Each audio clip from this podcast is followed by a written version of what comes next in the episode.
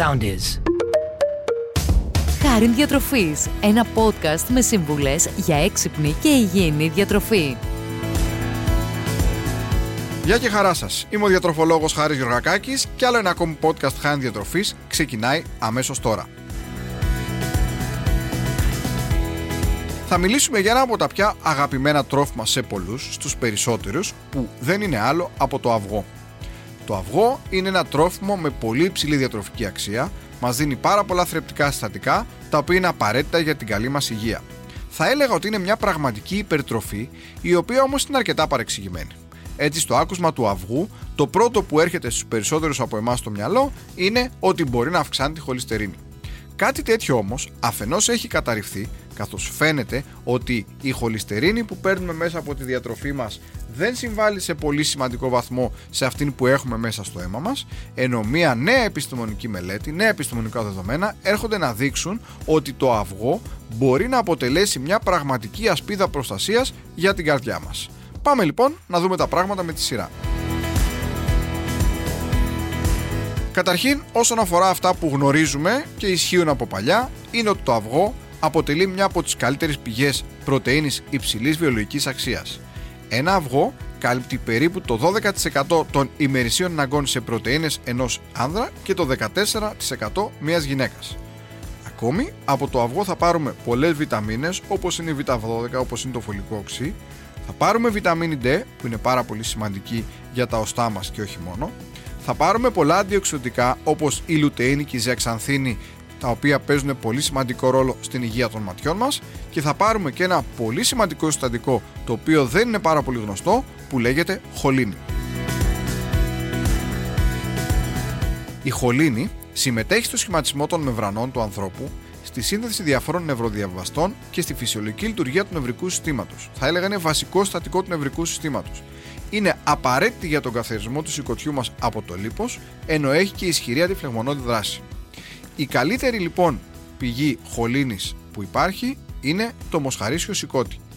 Αμέσως μετά έρχεται ο μπακαλιάρος, ενώ μία από τις καλύτερες πηγές είναι το αυγό. Επίσης τη χολίνη θα τη βρούμε στο μπρόκολο και στο κουνουπίδι, άρα λοιπόν το αυγό, για το οποίο σήμερα μιλάμε, αποτελεί μια εξαιρετική πηγή χολίνης, μιας ουσίας που είναι πάρα πολύ σημαντική για την καλή μας υγεία. Φεύγοντας τώρα από τα ήδη γνωστά για το αυγό, τα τελευταία χρόνια νέα επιστημονικά δεδομένα έρχονται να αναδείξουν την ευεργετική του δράση σε σχέση με τα καρδιαγιακά νοσήματα. Πιο συγκεκριμένα, το 2018 δημοσιεύτηκε μια επιστημονική μελέτη η οποία έγινε στην Κίνα και στην οποία συμμετείχαν πάνω από μισό εκατομμύριο ενήλικες όπου βρέθηκε ότι όσα άτομα έτρωγαν αυγό καθημερινά είχαν μια πολύ καλύτερη υγεία όσον αφορά την καρδιά τους. Από τότε οι ειδικοί έψαξαν και διερεύνησαν το μηχανισμό που μπορεί να σχετίζεται με αυτά τα ευρήματα και έγινε λοιπόν μια καινούργια μελέτη το 2022 τώρα πρόσφατα στην οποία πάλι από την Κίνα έλαβαν μέρος περίπου 4.800 άτομα όπου εκεί μετρήθηκαν 225 ουσίες του αίματος. Από τα αποτελέσματα λοιπόν φάνηκαν πολύ σημαντικά πράγματα.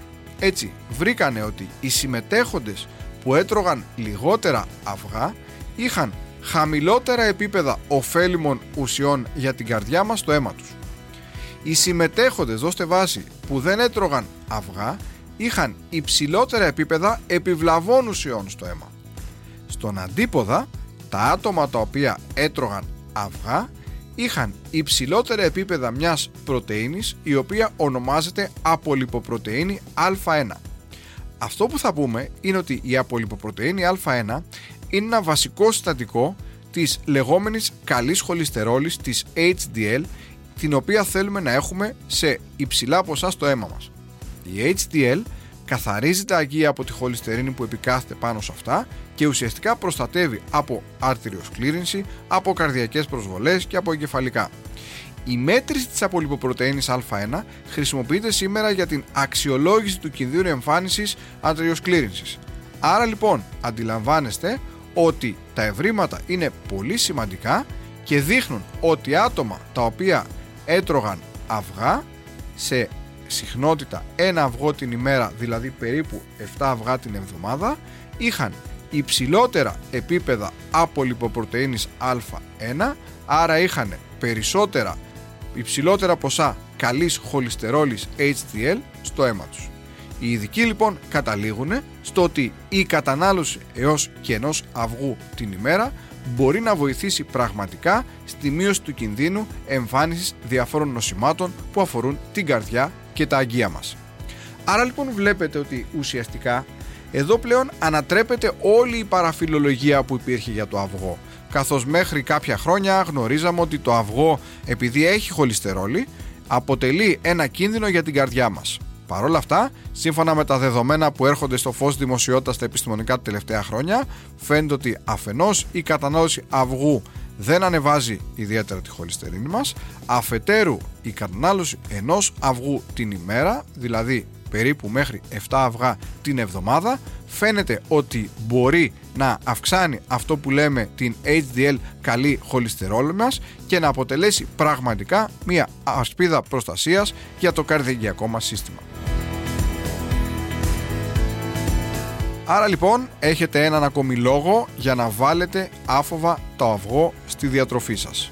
Πάντα βέβαια κατά περίπτωση, πάντα βέβαια με τις συμβουλές των ειδικών, αποτελεί μια σημαντική υπερτροφή, πολύ πλούσια σε πρωτεΐνη, σε μέταλλα, βιταμίνες, συχνοστοιχεία και φαίνεται σύμφωνα και με τα τελευταία δεδομένα ότι πραγματικά μπορεί να μας βοηθήσει να έχουμε μια καλύτερη υγεία για την καρδιά και για τα αγγεία μας. Αυτά λοιπόν και περί του αυγού. Βάλτε το στη διατροφή σας όσοι δεν το καταναλώνετε. Όσοι το καταναλώνετε ήδη μπορείτε να το καταναλώνετε χωρίς τύψεις. Έτσι λοιπόν άλλο ένα podcast χάρη διατροφής φτάνει στο τέλος του. Ήμουν ο Χάρης Γιωργακάκης. Μέχρι το επόμενο podcast σας εύχομαι να είστε πάντα καλά και να προσέχετε την υγεία σας. Ακολουθήστε μας στο Soundees, στο Spotify, στο Apple Podcasts και στο Google Podcasts.